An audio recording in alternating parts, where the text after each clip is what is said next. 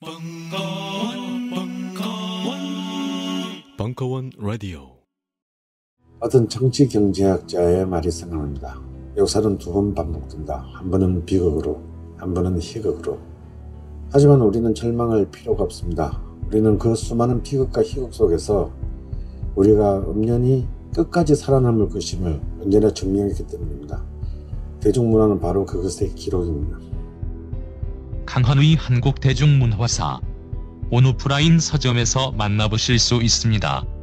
그리고 강헌의 대중문화사 시즌 3 11월 28일부터 매주 월요일 저녁 7시 충중로 벙커원. 김대중 노무현 정부 연설 비서관 강원국의 대통령의 글쓰기 못다한 이야기 대방출. 일부. 2016년 11월 15일 강연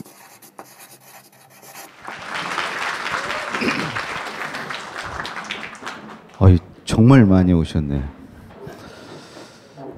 그 오늘 뭐 대방출 한다고 속아서 오신 것 같은데 대방출 할 게 없어요.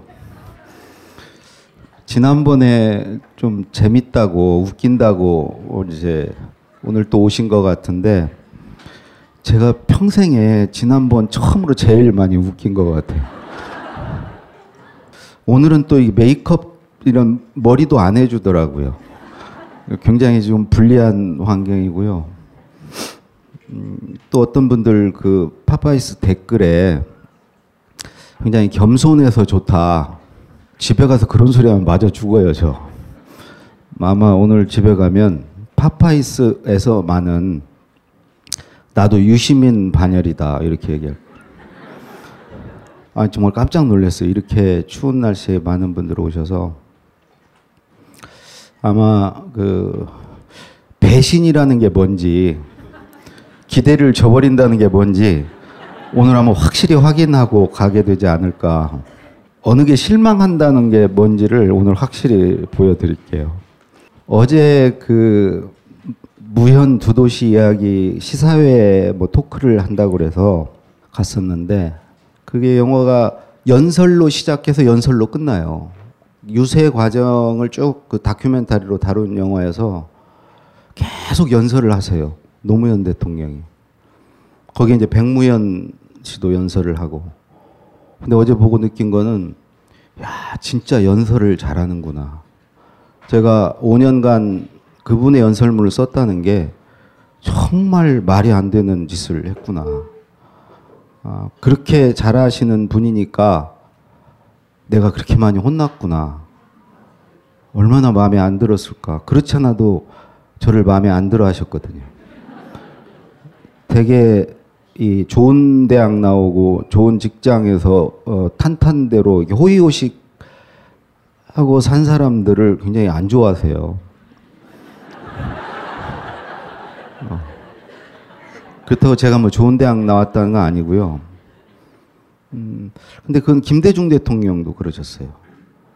주로 여성, 그 다음에 대학을 졸업하지 않은 사람, 이런 사람들을 인사해서 우대했어요. 그런 사람들이 똑같이 그 경쟁 대상이 되기까지 몇배 노력을 하고 얼마나 뛰어났길래 같이 경쟁을 하게 됐냐는 거죠. 같은 값이면 무조건 그 사람들 써줘야 된다는 거죠. 그건 노무현 대통령은 더 심하셨고요. 이렇게 막 똑똑하고 잘나고 그 좋은 길을 걸어왔던 사람 그런 사람 되게 싫어하는데 제가 얼마나 미웠겠어요. 그 영화를 보면서 음, 좀 느낀 게 우선 그 5년간 그분을 모신 게 되게 영광스러웠구나. 아, 그게 하나 생각이 들었고요. 또 하나는 그분을 저보다 더 사랑하고 이렇게 아끼는 분들이 어, 그 옆에 있을 기회가 없어서 밖에 계셨는데 밖에 계신 분들이 더 열심히 그분을 성원하고 이렇게 그분 서가셨을 때 막 우는 걸 보면서 아, 정말 미안하다. 제가 탄핵 때도 그런 느낌을 받았거든요. 결국 제 자리 지켜주려고 시청 앞에서 다 나오셔가지고 저는 시위 현장에도 못 가고 뭐 가지 말라고 하니까 그렇지만 그 시위 현장의 소리가 다 청와대에도 들리고 그때 이제 직무 정지를 당하셔서 저는 이제 살판 났다 생각했어요. 이제 연설을 안 해도 되는구나. 고건 총리 보고 다 넘겼죠. 근데 고건 총리가 계속 저보고 서서 달라는 거예요. 하는 대로 그냥 하겠다고. 근데 노무현 대통령은 그렇게 하지 말라고 원칙대로 하라고 그쪽에서 알아서 다 하게 하라고. 근데 총리께서 계속 물어봤어요. 언제 또 컴백하실지 모르잖아요. 계속 그분께서 이제 그러셔서 그것도 그렇지만 음, 탄핵 기간 중에 계속 음, 일을 하셨어요 대통령께서. 저는 그때 더 바빴던 것 같아요. 일반 그 업무를 안 하시니까 옆에 부처 앉혀놓고 관저에서 계속 구술을 하시고 일을 하시는 거예요. 그분이 이렇게 글로 만들고 싶은 것들이 되게 많았거든요. 차라리 다른 일을 하시면 그때는 제가 좀 쉬는데 계속 글쓰기를 하시는 거예요. 어, 오늘 이 자리에 오신 분들도 저는 똑같은 마음으로 좀 미안한 마음이 있고요. 제가 이 자리에 서, 서는 게 아니고 여러분들이 한 분 한 분이 이 자리에서 지난 시사회 보니까 질문을 하라고 그러니까 한 본인 얘기를 한 5분 10분 하시고 질문을 한 10초 하더라고. 근데 본인이 말한 거 안에 답이 다 있어요. 이건 자기 얘기하고 싶으신 거예요. 노무현 대통령 어떻게 만났고 어떤 얘기 쭉 하고 어떻게 생각하세요? 그러면은 그게 질문이에요. 오늘은 이제 무슨 얘기를 할까 하다가 요즘에 이제 우리 사회 리더가 문제잖아요. 그래서 제가 이제 모신 분은 이제 두 분의 공과에 대해서 평가가 엇갈릴 수 있지만 어, 리더였던 건 분명하고 또 그분들의 어떤 뭐 단점이나 약점이 있더라도 우리가 또 반면 교사로 삼을 수 있는 거여서 제가 두 분을 보면서 리더는 자고로 어때야 된다. 어, 그걸 제가 8년간 옆에서 연설비서관은 문고리 권력은 전혀 아닌데요. 비교적 지근거리에서 모셔요. 그리고 또 그분의 생각을 제가 직접 들을 수 있는 기회가 어느 비서관보다 많았고, 그래서 음, 내가 이렇게 옆에서 지켜본 두 분의 그 두 분의 비춰봤을 때 어, 리더의 어떤 조건, 자질, 덕목 이런 것을 한 다섯 가지를 좀 오늘 좀 정리를 해왔어요. 되게 이제 이 대목 하면 처음에 앞에 이제 쭉 그 선생님이 다른 얘기 하다가 지난 시간에 어디까지 했지 딱 이 분위기잖아요. 근데 계속 이야기예요. 아, 무슨 제가 여러분들한테 무슨 글을 뭘 가르치거나 그럴 생각은 전혀 없고요. 그냥 두 분 이야기를 할게요. 음, 첫 번째는 실력이 실력 같아요. 실력. 두 분 다 적어도 내가 아는 범위 내에서는 음, 실력이 있었어요. 음, 그 실력이 음, 기본적으로 성실하세요. 성실에서 비롯된 실력이죠. 끝까지 최선을 다해서 완성도를 높이려고 하는 그 대통령의 실력은 뭘까? 전 가장 중요한 실력은 대답하는 능력이에요. 어, 물어봤을 때 그거에 대해서 이렇게 하라고 그 해법을 제시하거나 어, 자기의 의견을 내놓는 거. 그러니까 자기의 어떤 관점, 시각, 고유의 해석이 있는 거. 그게 실력인 것 같아요. 왜 그러냐면 대통령은 답해주는 자리거든요. 그리고 답을 잘했을 때 나라가 잘 되고 우리 사회가 발전하고 역사가 진보하고 그래요. 매일매일 대답에 부딪혀요. 아침마다 비서들이 물어봐요. 일찍 그 비서들이 와서 어, 자기들끼리 이제 회의를 하고 그 회의 결과로 자기네들이 결정 못 내리는 것을 대통령께 항상 올라가서 몇 가지를 여쭤봐요. 이거 청와대 입장을 어떻게 발표할까요? 이건 어떻게 처리할까요? 대통령이 다 대답을 해줘야 돼요. 그 대답을 못하고 나 그거 생각 안 해봤다던가 잘 모르겠다고 그러면 그러면 국정이 스톱되는 거예요. 아니면 누군가가 그걸 대신하게 돼요. 그래서 대답을 기본적으로 대답은 할 수 있어야 돼요. 제가 아는 두 대통령은 모든 질문에 다 대답할 수 있어요. 한 번도 내가 답을 못하는 걸 보질 못했어요. 어, 틀리건 맞건 자기 의견이 있어요. 어쨌든 그 대답을 할 수 있다는 것은 자기 생각이 있다는 거고요. 어, 그 생각을 만들기 위해서 대부분의 시간을 써요. 그 간단해요. 계속 무슨 일이 국정이라는 게 뭐 계속 사건 사고가 나고 뭐 계속 일이 벌어지는데 그거에 대해서 나한테 와서 대통령한테 와서 대통령님 이거에 대한 대통령 생각은 뭡니까? 어떻게 처리할까요? 어떻게 대응할까요? 물어봤을 때 항상 답해야 된다는 부담감이 있는 거죠. 노무현 대통령이 그 퇴임 후에 그 원래 퇴임사를 다 썼어요. 뭐 지금 대통령 이명박 대통령도 퇴임사가 있었을 거고 근데 퇴임사를 안 쓰시겠다고 안 만들시겠다고 나중에 책으로 퇴임사를 대신하겠다고 그러니까 독일 대통령들은 이렇게 퇴임사를 굉장히 그 길게 5년의 국정 경험을 다 담아서 이렇게 발표를 하는데 어, 그보다 더 이렇게 길게 하고 싶다고 그러셔서 아니 저는 그때 사실은 5년 끝나고 임기가 있으시니까 이거 태어지는 줄 알았거든요. 근데 그 계속 같이 글을 쓸 사람을 모았어요. 근데 연설 비서관은 당연직으로 들어가 있더라고요.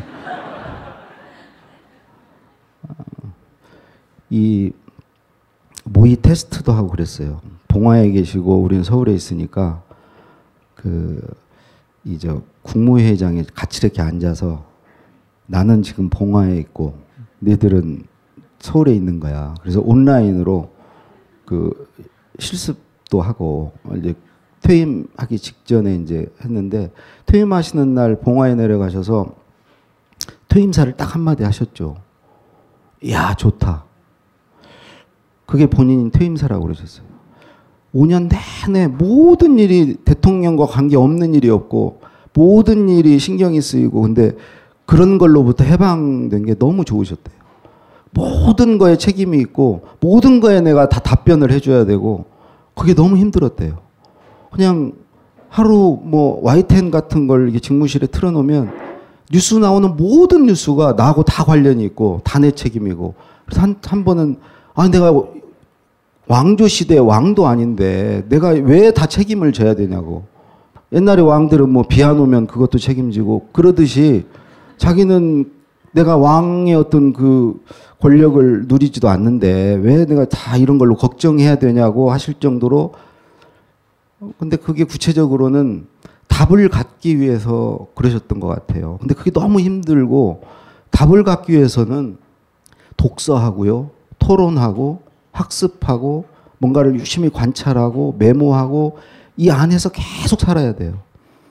사실은 대통령이 보면 무슨 공약이 있고 대통령 프로젝트라는 게 있어서 대통령은 마치 뭘 이렇게 하자고 제안하고 이런 것 같지만 대통령의 일상은 대답하는 거고요. 그 대답을 잘하냐 못하냐에 따라서 국정 운영에 성공하냐 실패하냐 이렇게 되는 거죠. 그래서 우리가 이제 직장에 있는 분들도 다 밑에 직원 한 명만 있으면 다 리더잖아요. 그래서 대답을 잘해주는 사람. 그러니까 아무리 직급이 높아도 자기 생각이 없고 의견이 없으면 그 사람 리더 아니에요. 그 대답을 하는 사람이 직급이 낮아도 그 사람이 리더죠. 굳이 청와대 꼭 안에 있을 필요 없고 밖에 있어도 밖에서 뭔가 대답하는 사람이 그 사람이 리더예요. 그 사람한테 가서 물어보게 돼 있어요. 계속 그쪽으로 힘이 쏠리고 그게 대통령 권력은요. 대답하는 권력이고 그 대통령 대답이 곧 지시고요. 명령이고 그거에 따라서 공무원이 일사불란하게 움직이고 국정이 운영되고 이런 거기 때문에 음 그만큼 막중한 이제 책임감을 가지고 자기 대답을 잘하기 위해서 노력하는 이게 첫 번째 이제 실력인 것 같아요. 근데 이제 제가 그 뭐 글을 쓴다는 것도 다 이제 대답으로부터 출발하는 거죠. 이거에 대해서 뭐라고 쓸까? 이건 국민의 어떤 물음에 대한 자기 대답이죠. 어, 저는 이렇게 생각하고요. 이렇게 하는 게 맞다고 생각하고 이렇게 갑시다. 이렇게 이제 대답인데 그게 이제 글 쓰는 사람으로는 이제 대답에 그치지 않고요. 우리가 이제 글 쓰다 보면 누구의 얘기를 듣거나 아니면 자료를 읽거나 그래서 이렇게 요약 정리할 수 있는 능력 일종의 이제 그 그런 능력이 필요하죠. 음 근데 그런 능력이 정말 탁월해요. 그 능력이 굉장히 중요한 능력이거든요. 생각이 있는 것도 중요하지만 남이 뭐라고 보고를 했을 때 그 핵심과 요점, 어? 본질을 파악해내는 능력. 아, 이 사안, 아, 당신 이런 말이고, 기본적으로 이해로부터 출발하죠. 이해력. 근데 그 능력이 뭘 읽는 거라던가 보고를 들었을 때 단박에 집어내요. 그런데 항상 이제 불만이었던 게 우리 공무원들이 우수한 공무원들이 이제 청와대 파견들을 나오는데 그 무수히 많은 보고서를 올리는데 참 희한한 재주들을 가졌다. 읽으면 읽을수록 더 궁금해지는 보고서를 쓴다. 그거는 제가 볼 때는 공무원분들이 이 머리가 너무 좋아서 그래요. 대통령이 그러셨어요. 아, 이 사람이 굉장히 아는 것도 많고, 이 사람이 나라도 걱정을 많이 하고, 어, 생각도 깊은데, 그건 알겠대요. 보고서를 보면. 근데 이걸 보고서를 왜 올렸는지, 나보고 뭘 하라는 건지, 뭘 어떻게 하자는 건지가 안 보인대요. 그건 결국 이제 그 어느 정도 자기가 이제 어느 정도 선에서 책임을 지느냐 이런 문제이죠. 정치인들은 되게 이렇게 보고서 같은 거 길게 안 하고 한 줄로 이렇게 메모로 탁탁 그냥 핵심만 탁 집어서 얘기를 하죠. 근데 이제 노무현 대통령 연설문을 이렇게 올려드려도 한 연설문 A4 용지 한 10장을 읽는데 한 30초 정도 걸리는 것 같아요. 이렇게 대각선으로 이렇게 쭉쭉 보면서 쫙 읽으시는데 그런 능력을 굉장히 타고나신 것 같아요. 이렇게 보고를 받고 딱 요점을 정리하는 능력. 근데 그게 결국 소통 능력이기도 하죠. 어, 자기 생각을 만드는 능력이 있어야 되고 또 하나는 소통을 하려면 누구야 누가 쓴 글이나 누가 하는 말에 대해서 어, 지금 무슨 얘기를 하고 핵심이 뭐고 뒤에 뭐 저희나 취지나 배경이나 의도나 맥락 이런 걸 파악해내는 능력 그 굉장히 중요하죠. 그게 음, 두 번째 어떤 리더로서의 능력 그게 안 되면요 어, 정말 소통이 안 돼요. 그 다음 하나 뭐 하나만 더 말씀을 드리면 결국은 자기 생각이 있고 뭔가를 이해를 해서 받아들였는데 표현을 할 줄 알아야 하잖아요. 그러니까 글로 쓸 줄 알고 어, 말할 줄 알아야 되는 거죠. 근데 이제 그거에서 어, 필요한 능력은 대개 한 두 가지 능력이죠. 이 논리적으로 전개하는 틀이 그 틀이 머릿속에 있느냐. 어, 그 다음에 거기에 채워넣을 어휘력이 얼마나 풍부하냐. 근데 희한하게 두 분 다, 어, 틀이 명료해요. 그래서 김대중 대통령은 항상 첫째, 둘째, 셋째. 그래서 제가 계속 3년간 김대중 대통령 모시다가 노무현 대통령 모실 때 초기에 첫째, 둘째, 셋째를 썼어요. 그러다 혼, 혼났죠. 너는 왜 이렇게 평면적이냐고. 좀 입체적으로 좀 쓰라고. 그분의 입체적이란 말을 처음에 계속 몰랐는데 이런 거예요. 총론 아래 강론이 세 개 있으면 강론 각각의 총론 강론이 이렇게 있어야 된다는 거죠. 또 하나 다른 방식으로 주장이 있으면 이유, 근거, 반, 그 반대 반론 속의 종합. 뭐 이런 식으로 그분이 이렇게 말씀해요. 대꾸복구가 좀 있어야 된다. 아, 대꾸복구가 있어야지 첫째, 둘째, 셋째 이런 것은 근데 되게 우리들이 이제 요즘에 그 뉴스 같은 거 이런 것도 뭐뭐 해야 되는 다섯 가지, 세 가지 기본적으로 우리가 요약해 주는 거를 좋아하죠. 근데 두 대통령은 크게 보면 틀은 딱 그렇게 하나씩 갖고 계셨어요. 어, 노무현 김대중 대통령 첫째, 둘째, 셋째, 노무현 대통령은 주장, 이유, 근거, 반 반론 속의 종합. 항상 말을 하거나 글을 쓰거나 그 틀을 머리 염두에 두고 쓰면 됐어요. 여러분들 어디 이렇게 행사 같은 데 가서 갑자기 한 말씀 하시죠 그러면 머릿속에 하나 생각이 안 나고 이렇게 막 가슴만 뛰고 그럴 때요. 그 머리에 틀, 그 틀이 없어서 그래요. 틀이 있는 사람은요. 1번 축하합니다 그래요. 2번 의미 부여를 해요. 아, 이 행사 참 대단합니다. 아, 이건 대단한 행사입니다. 3번 기대 표명을 해요. 아, 이게 앞으로 더 잘 됐으면 좋겠습니다. 4번 다시 한번 축하합니다 그래요. 5번 여러분의 건승을 빕니다. 이게 딱 기본 틀이에요. 거기에 이제 좀 더 이렇게 연설을 좀 더 한다는 사람들은 의미 부여를 하고 아 대단한 행사입니다 하고 뒤에 뭘 붙이냐면 아 이 행사를 준비한 분들 수고하셨고요. 여러분들 고생했습니다. 이거 하나 더 붙이면 좀 더 좋은 연설이 되고 그런 거예요. 그러니까 말을 잘하는 사람, 글을 잘 쓰는 사람은 이런 틀을 다양하게 갖고 있는 거죠. 노무현 대통령은 김대중 대통령도 그렇고 딱 어디 가면 말을 해야 되거나 글을 써야 될 때 틀이 다 있어요. 거기에 써야 될 틀들이. 마지막으로 이제 어휘인데요. 아, 노무현 대통령은 아마 이 국어 사전에 없는 어휘를 구사하세요. 아주 어릴 때부터 그 시골에서 어, 이렇게 배운 말들인 것 같아요. 전 처, 태어나 처음 들어보는 단어를 구사하세요. 근데 너무 좋아요.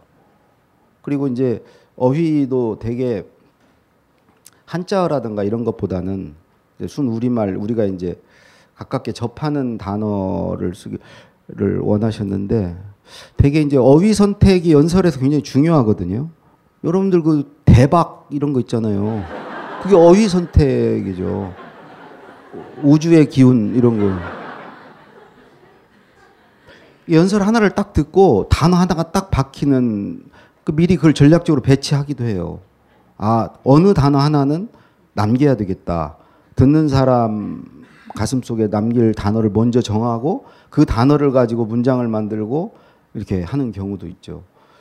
근데 노무현 대통령이 쓰시는 단어는 되게 다 서민적인 단어를 구사하시고 그래서 5년 내에 이렇게 대통령의 언어를 쓰지 않는다. 어, 계속 지적을 받았죠. 근데 이제 저는 그것도 뭐 프레임이었다고 생각해요. 가두기 좋은 게 아, 고등학교만 졸업했고 그렇기 때문에 못 배웠고 못 배워서 저렇게 천박한 언어를 쓰고 그러니 저런 사람은 위험하다. 저런 사람에게 나라를 맡기면 어, 안 된다. 뭐 이런 거죠. 그래서 계속 그걸 가지고 집요하게 공격을 했죠.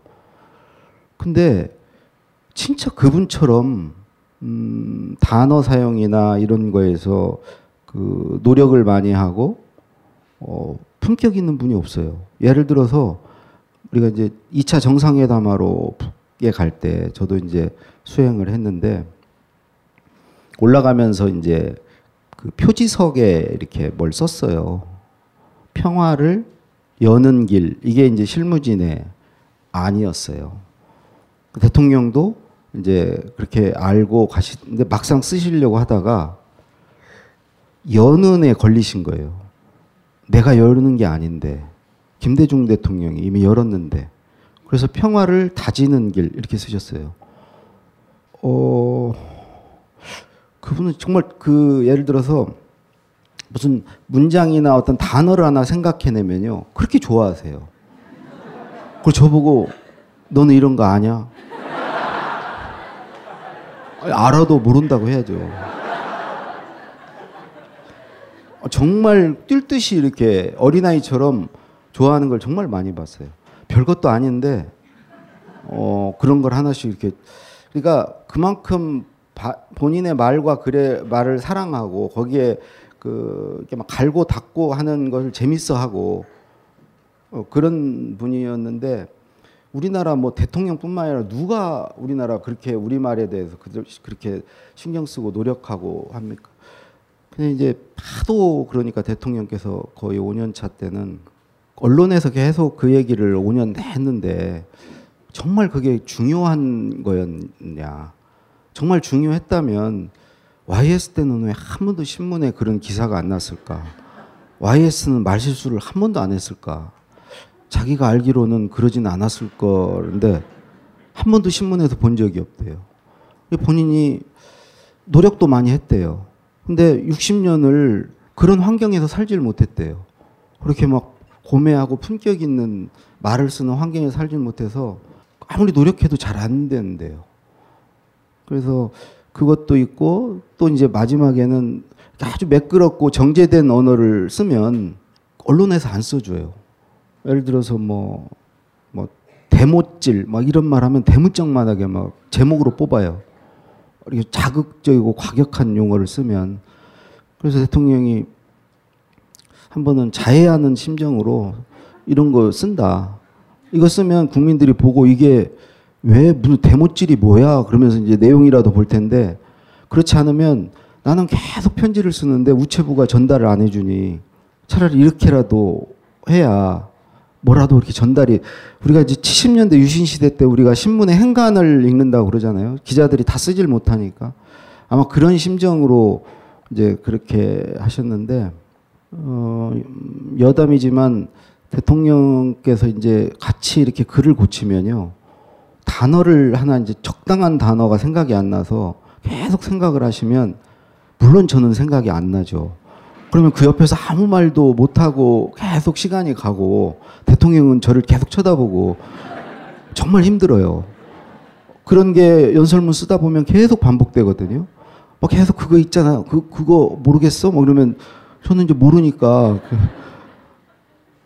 남북 정상회담 하러 올라가는데 제가 5년간 대통령 모시는 중에 제일 긴장하고 어, 야, 그 정상회담이 끝나고 구수를 받아서 돌아오는 길에 도라산역에서 그 결과 발표를 대통령이 하시는데 그 문, 자꾸 하나하나가 얼마나 국민들이 관심이 많고 5년 내 여기 뭐 관심 없었지만 그때는 아마도 그 관심들을 많이 가졌을 거예요. 뭔 합의를 하고 이제 했는지. 그게 얼마나 중요한 연설이에요. 그래서 올라갈 때부터 긴장을 너무 했고 이제 제가 어, 책에도 썼지만 과민성 대장 증세 때문에 밥도 완전히 한 3일 전부터 안 먹고요. 대장 저기 뭐죠 관장도 다 하고 육로로 이렇게 버스로 같이 가는데 제가 화장실 가려고 차를 세우면 대통령도 기다리셔야 되고 북측당에서 이제 그러면은 이거는 무슨 변고가 난 거죠. 미국에서 아마 뭐 조치를 취하려고 할 거예요. 비상사태라고 생각할 거예요. 위성으로 봤는데 가다가 아무 이유 없이 차가 섰어요. 생각해 보세요. 이유를 알 수가 없잖아요. 설 이유가 없는데 대통령은요 서울 돌아다닐 때도 경호 속도가 있어요. 그 경호 속도를 안 지키면 그 경찰서장이 엄, 문책을 엄청 당해요. 근데 하물며 뭐 차가 북녘 땅에 서버리면 그래서 이제 그렇게 하고 올라가면서 제가 딱 하나를 준비해 가지고 왔어요. 가서 그 제가 그걸 쓸 수 있는 시간이 너무 자, 짧은 거예요. 제가 글을 이렇게 일필유지하고 이런 게안 되거든요. 근데 구술을 받고 저 혼자 평양에 남아서 계속 쓸 수는 없잖아요. 다음 날 돌아와야 되는데 저는 보통 쓰면 한 3일은 집에 안 가고 써야 마음 편하게 쓰는데 제가 한 3시간 만에 써야 되는 거예요. 근데 그 내용이 어떻게 될지 또 뭐 그 연설문 길이가 어떻게 될지 아무것도 모르는 상황에서 그래서 딱 하나를 준비해 갔어요. 어, 말했다라는 말을 계속 쓸 것 같아요. 김정일 위원장이 뭐라고 말했다. 노무현 대통령이 뭐라고 말했다. 그래서 적어도 말했다를 쓰면서 다른 단어가 생각이 안 나서 시간 뺏기지 말자 해서 그 동의어들을 말했다, 밝혔다, 강조했다, 언급했다, 설명했다, 공감했다, 뜻을 같이 했다, 뭐 다 찾아가지고 가서 구슬을 받고 나서 딱 앞에다 붙여놓고 말했다 자리에 더 좋은 단어를 그게 단어 하나만 바꿔줘도요 의미가 분명하게 다가오고 어떤 건 강조했다고 할 수 있고 설명했다고 할 수 있고 그냥 밝혔다고 할 수 있고 다 뉘앙스 차이가 있잖아요. 근데 노무현 대통령은 그걸 정확히 아시는 분이에요. 아주 미묘한 차이, 그 맛의 차이를 정확히 아시는 분이고 이제 그런 면에서 그 적어도 그런 걸 알아야 리더가 뭘 고쳐줄 거 아니에요. 항상 리더는 또 답변도 하지만 글을 또 고쳐줘야 되죠. 보고서도 고쳐주고 그런데 이제 그런 것들이 우리가 직장 생활을 하거나 뭘 할 때 저는 실력에 해당된다고 하고요. 그게 첫 번째 가장 중요한 것 같아요. 실력 있어야 되는데 두 번째는 배려예요. 실력만 있고 배려가 없으면 진짜 재수 없어요. 배려를 다른 말로 뭐 인간미, 인간성 뭐 이렇게도 얘기할 수 있죠. 타인에 대한 배려. 근데 아, 노무현 대통령의 배려는 음, 기본적으로 그걸 타고 나신 것 같아요. 기본적으로 이 공감 능력이 뛰어나요. 누가 이렇게 어려움을 청하면 그걸 그냥 지나치지 못하고 쟤를 좀 도와줘야 되겠다. 이게 뭐저 어린애들하고 대화 많이 하시잖아요. 가다가 어린애하고 농담도 하고 무연 두도시 이야기에서 보면 조그만 애한테 네 아빠한테 가서 2번 찍으라고 해라. 2번이 뭐 좋다고 하더라. 그걸 꼭 아빠한테 가서 얘기하라. 어린애하고 얘기할 수 있다는 건요. 그 수준에서 공감하는 거예요. 그런 애하고 막 한 10분 얘기를 해요. 그게 저는 공감 능력이라고 생각해요. 우리 사회에서 완전히 사이코패스들 많아요. 남의 아픔, 뭐 남의 어려움, 이게 전혀 내 일이 아니고 오히려 그런 걸 막 남을 아프게 하고 괴롭히면서도 전혀 그거를 우리는 보통 거울 신경세포를 타고났기 때문에 이게 옆에 사람이 손에 칼만 베어도요. 내가 막 쩌릿쩌릿해요. 그잖아요. 근데 이게 막 사람이 옆에서 죽어가고 뭐 해도 아무 그거에 대한 그 느낌이 없는 상태. 되게 회사에 이렇게 높으신 분들은 그런 성향이 좀 있어요. 그러니까 막 이거 자를 수도 있고 다 가능한 거죠. 그래서 저 사람 자르면 당장 집에 어, 자식도 있고 그걸 생각해 봐요. 어떻게 사람을 잘라요? 그럼 사람한테 막 뭘 던지고 이런 걸 못하죠. 그 노무현 대통령 그게 굉장히 뛰어나요. 기본적으로 저는 공감 능력이 있어야 배려를 할 수 있다고 생각해요. 또 하나는 관심이에요. 되게 사방은 다 관심을 가져요. 호기심이 많고 오지랖이 넓어요. 쓸데없는 것까지 이게 산행을 같이 하면 계속 나무 이름, 꽃 이름을 막 물어봐요. 아니 시골에서 자란 본인이 제일 잘 알지. 어, 우리 젊은 사람들이 뭘 알겠어요. 근데 계속 물어봐요. 그럼 식물 학자를 붙였잖아. 하도 대통령이 답답해 하셔가지고. 식물 학자도 몰라요. 사전에 답사를 다 해야 돼요. 그래서 식물도 감 찾아보고 다 해야 대통령이 물어보면 대답을 하죠. 근데 그렇게 호기심이 많아요. 근데 그게 저는 이게 관심이고 어 그런 것 때문에 남을 배려할 수 있다고. 그게 바탕에 타인에 대한 관심, 공감 능력. 이 공감 능력이요. 사회적 수준으로 높아지면 정의감이 생겨요. 전혀 자기가 관계없는 사람이 어려움을 당하면 막 불의를 못 참아. 자기 일도 아닌데 나서요. 그 사회적 공감 능력이 있는 거예요. 그러니까 87년 이후에 그렇게 사신 거죠. 어, 이제 그 공감 능력과 그런 관심, 호기심 이로부터 비롯된 배려가 리더로는 그게 우리가 통상 그냥 저 사람 인간적이다, 인간미가 있다, 뭐 그거 동의어가 아닌가.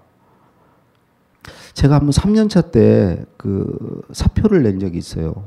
너무 힘들어가지고 정말 죽을 것 같아가지고 어, 대통령께 그만두겠다고 그랬더 대통령께서 와 그러시더라고요. 그래서 뭐 할 낀데 그래서 선생님 할 겁니다. 그랬더니 대학 교수 그러시더 고등학교 선생님 할 겁니다. 자격증 있노? 그러시더라고요. 있습니다. 저 교직을 했거든요. 그랬더니 그래. 그리고 이제 아무 말씀 안 하시더라고요. 그런데 다음 날인가 그 다음 날 비서실장이 부르시더라고요. 너 대통령께 무슨 얘기했어 그러시더라고요. 그, 그 별로 웃기지도 않은 걸 굉장히 그래서 지난번에 제가 잘했던 것 같아요. 우리 우리 정봉주 선배는 잘 안 웃어요. 그냥 본인 얘기를 많이 하시더라고요. 우리 저 지난번에 계속 들으시더라고요. 그리고 엄청 잘 웃으시고 이쪽에 앉아 계셨던 이 머리 길고 대통령이 그러셨대요. 걔가 힘들어서 도망가려고 그러는 것 같으니까 병가를 좀 줘서 쉬다 오게 하든지 아니면 자리를 좀 알아봐 줘라. 걔 선생 한다는 것은 걔 그냥 하는 소리니까. 아니 진짜 사실이었거든요. 그래서 우리 양정철 비서관이 어느 그 경기도에 있는 학교도 소개도 해주고 했는데 제가 근데 그 말을 듣고 아, 그만두지 못하겠더라고요. 아, 일개 비서관을 그놈 있으나 없으나 뭐그 되지도 않는데 그 친구를 이렇게 배려를 해주시는 걸 봐서 아 내가 이런 분을 저 뼈가 부스러져도 끝까지 모셔야지 도망가면 안 되겠다. 그래서 이제 계속 모셨는데 그분은 음 제가 한번 낮술을 먹고 시골에서 실업자로 있는 제 친구가 올라왔는데요. 안 먹을 수가 없어요. 점심 먹으면서 좀 마셨는데 오후 2시에 부르시는 거예요. 대통령이 그렇게 막 아무 때나 안 부르시거든요. 근데 그날은 그 알게마이너 자이퉁이라는 그 신문에 기고를 원래 하게 돼 있었는데 갑자기 이제 기고 주제가 떠오른 거예요. 아, 이걸로 그때 제목이 역사는 진보한다였어요. 그 역사가 계속 후, 때로는 단기적으로는 후퇴하고 퇴보도 하고 하는 것 같지만 길게 보면 역사는 진보한다. 어, 국민의 힘을 믿고 가면 된다. 결국 국민들은 국면 국면에서는 잘못 판단을 하기도 하지만 길게 보면 항상 국민들은 옳은 판단을 한다. 그런 내용이었는데 어, 찾아서 이제 가니까 부속실에서 윤태영 실장이셨는지 술 냄새가 난다는 거예요. 그런데 이제 찾으셨으니까 들어갔죠. 근데 우리가 구술을 받을 때는 거리를 이렇게 멀리 떨어져 앉을 수가 없어요. 대통령 이렇게 바로 이렇게 앞에 앉아야 되는데 그 우리 대통령 이 얘기를 지난번 했는지 내가 알코올성 치매가 좀 있어가지고요. 했어도 어쩔 수 없어요. 제가 이제 그냥 할게요. 그 대통령한테 한번 되게 혼난 적이 있거든요. 대통령이 찾으면 항상 숙제를 주는 거기 때문에 저도 모르게 이렇게 막 입이 나오고 이제 이렇게 돼요. 근데 한 번은 오셔가지고 화를 확 내시더라고요. 어디 무서워서 얘기하겠냐고 너한테. 응? 대통령이 부르면 좀 호기심 어린 눈빛으로 이분이 무슨 얘기를 하려고 하시나 그런 마음으로 기다려야지 너 이렇게 인상 쓰고 그러고 앉아 있으면 근데 그때 이렇게 앉아서 저랑 몇 마디를 했어요. 대통령께서 한 두세 마디 하시더니 아, 오늘 못 하겠다고. 피곤해서 못하겠다고. 다음에 하자고. 어, 그러시더라고요. 술 냄새를 맡으신 거죠. 이놈 술 먹은 놈 데리고 시큰 얘기해봤자 얘가 맨정신에도 잘 못 받아 적는 말귀, 말귀가 좀 어두운데 술까지 먹었으니 이놈한테 얘기해봤자 헛고생이다 생각을 한. 근데 생각해 보세요. 되게 짜증나는 일이에요. 아니, 불, 대통령이 불렀는데 낮술을 먹고 근무 시간에 얼마나 화가 날 일이에요. 대통령이 너 술 먹었냐? 그러면 저는 파면이에요. 바로 민정수석실에서 조사 나오고. 근데 이제 대통령이 그런 걸 아시니까 그냥 본인이 피곤해서 다음에 하자고 그러시더라고요. 그 밖에도 저는 뭐 대통령께 패를 많이 끼쳤죠. 부수를 한참 하시는데 화장실 중간에 가서 혼자 기다리시게 하고 기다리다가도 갔다 오면 꼭 그냥 짜증 전혀 안 내시고 어디까지 했노? 그 다음에 이어서 또 구술하시고 되게 배려 그분의 배려를 대표적으로 볼 수 있는 게 유머예요 유머 이렇게 우리들 이렇게 긴장을 풀어주고 어, 쫄지 않고 이제 뭔가 자유롭게 이렇게 분위기를 만들려고 괜히 막 실없는 소리를 하세요. 대부분 웃기지 않는데 대통령이 말하면요 저절로 웃음이 나와요. 그 아우라가 있잖아요 아우라가. 어 정말로 왠지 웃어야 될 것 같은 생각도 들고요. 실제로 웃겨요.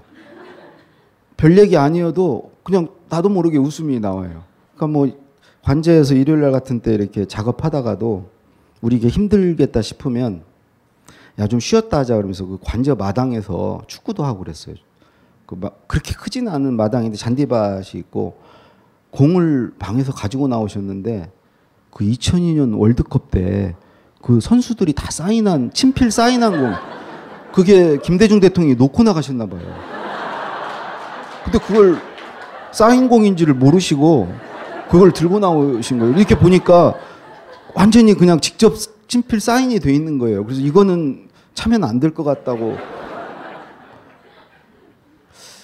되게 그 본인이 이게 소탈하게 해주고 이렇게 웃기고 하는 게 어, 대통령으로서 그렇게 해주는 게 어, 이렇게 같이 하는 사람들을 편하게 해주는 거고 그게 또 다 배려라는 생각이 들어요.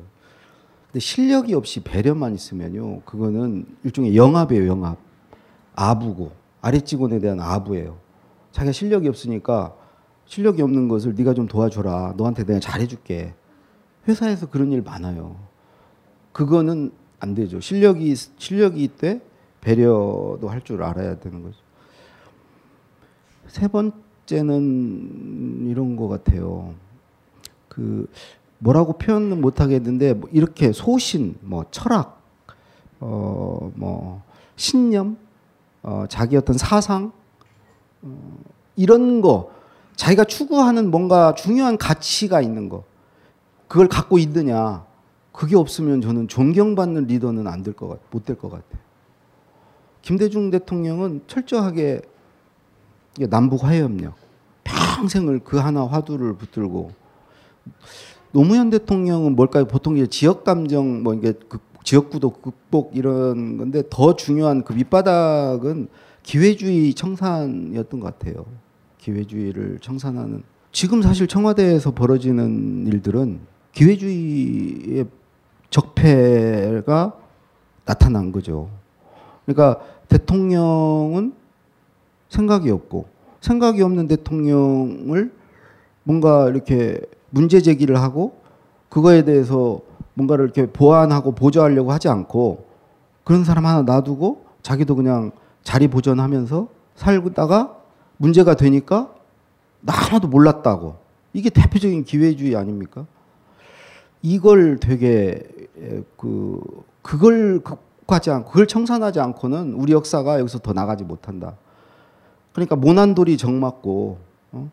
이렇게 뭔가 그 우리 사회는 되게 말 잘 듣고요 고분고분하고 선생님 말씀 잘 듣고 시키는 대로 잘하고 그거 자기 이렇게 앞가림 잘하면서 나서지 나대지 않고 어 그런 사람이 다 성공했죠. 지금도 그렇고 그러고 있고 우리가 공부를 잘한다는 것은 선생님 말씀 잘 듣고 이렇게 그런 사람이죠. 선생에게 뭐 이렇게 뭐 질문하고 이런 사람 말 대꾸한다고 맞잖아요. 학교에서. 이제 그런 사람만이 이렇게 성공을 하고 그리고 이제 전체 역사가 이제 기회주의 역사로 흐르는 거에 대해서 제일 그거가 가장 문제다. 그랬는데 뭔가 그런 그 지도 리더라면 그런 화두는 하나 정도 이렇게 자기가 갖고 있어야 되지 않는가. 사실은 우리 모두가 다 리더죠. 근데 자기는 과연 뭐 내가 평생에 걸쳐서 정말 뭔가 하나 어 나만의 어떤 뭐가 있는가. 그래서 그 노무현 대통령은 그거를 이렇게 어 책으로 쓰고 싶어 하셨죠. 그게 있는 사람은요 누구나 책을 쓰고 싶어 하죠. 어, 그게 기회주의가 됐건 뭐 진보의 사상이 됐건 노무현 대통령이 천착했던 국가의 역할 그다음에 민주주의 뭐 이런 자기가 그 뭔가를 이루려는 간절한 뭐가 있는 사람은 나중에 결국은 책을 쓰려고 하는 것 같아요. 노무현 대통령 항상 그러셨어요. 김대중 대통령은 사상가고 철학자인데 우리나라에 그런 사상가 정치인은 딱 한 사람이다. 김대중 대통령밖에 없다. 나는 사상가가 아니다. 나는 책이 없다. 그래서 나도 책을 쓰고 싶고 퇴임 후에는 유일하게 하고 싶은 일이 책 쓰는 일이다. 그리고 그 일을 하기 위해서 내가 5년 국정을 경험한 거고 그게 더 중요한 일이다. 대통령 이거 잠깐 한 거보다는 내가 책을 써서 두고두고 이렇게 뭔가를 이 경험을 남기고 하는 게 자기한테 더 중요한 일이다. 5년 내요. 모든 말을 다 녹음했어요. 대통령 그걸 이제 윤태영 선배가 하셨는데 잠꼬대 말고는 다 녹음이 돼 있어요. 그걸 왜 녹음했냐? 정말 나중에 책을 쓰려고 그러신 거예요. 그러면 본인은 말을 해야 생각이 나고 뭔가 뭐, 뭐 좋은 아이디어가 떠오르는데 그걸 누군가 녹음해두지 않으면 나중에 그걸 다 날라가 버리니까 그걸 녹음을 좀 해달라고 그래서 다 녹음이 돼 있어요.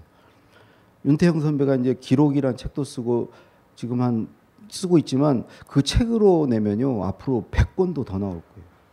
평생 아마 윤태영 선배는 그걸로 밥, 밥 먹고 살 수 있을 거예요. 대통령의 말하기란 책도 좀 많이 사보시면 좋은데요. 저한테 사전에 전화가 왔어요. 대통령의 글쓰기를 얹, 얹혀가려고 대통령의 말하기라고 위즈덤 하우스에서 하고 싶다고 하는데 본인은 싫다. 당연히 싫겠죠. 자존심이 상하겠죠. 그분이 저보다 글도 잘 쓰고 대통령님을 당연히 한 100배 정도 더 오래 모시고 더 잘 알고 다만 내가 대통령의 글쓰기를 먼저 썼다는 것 때문에. 근데 워낙 위즈덤 하우스에서 그러니까 이제 그 양해를 써도 되냐?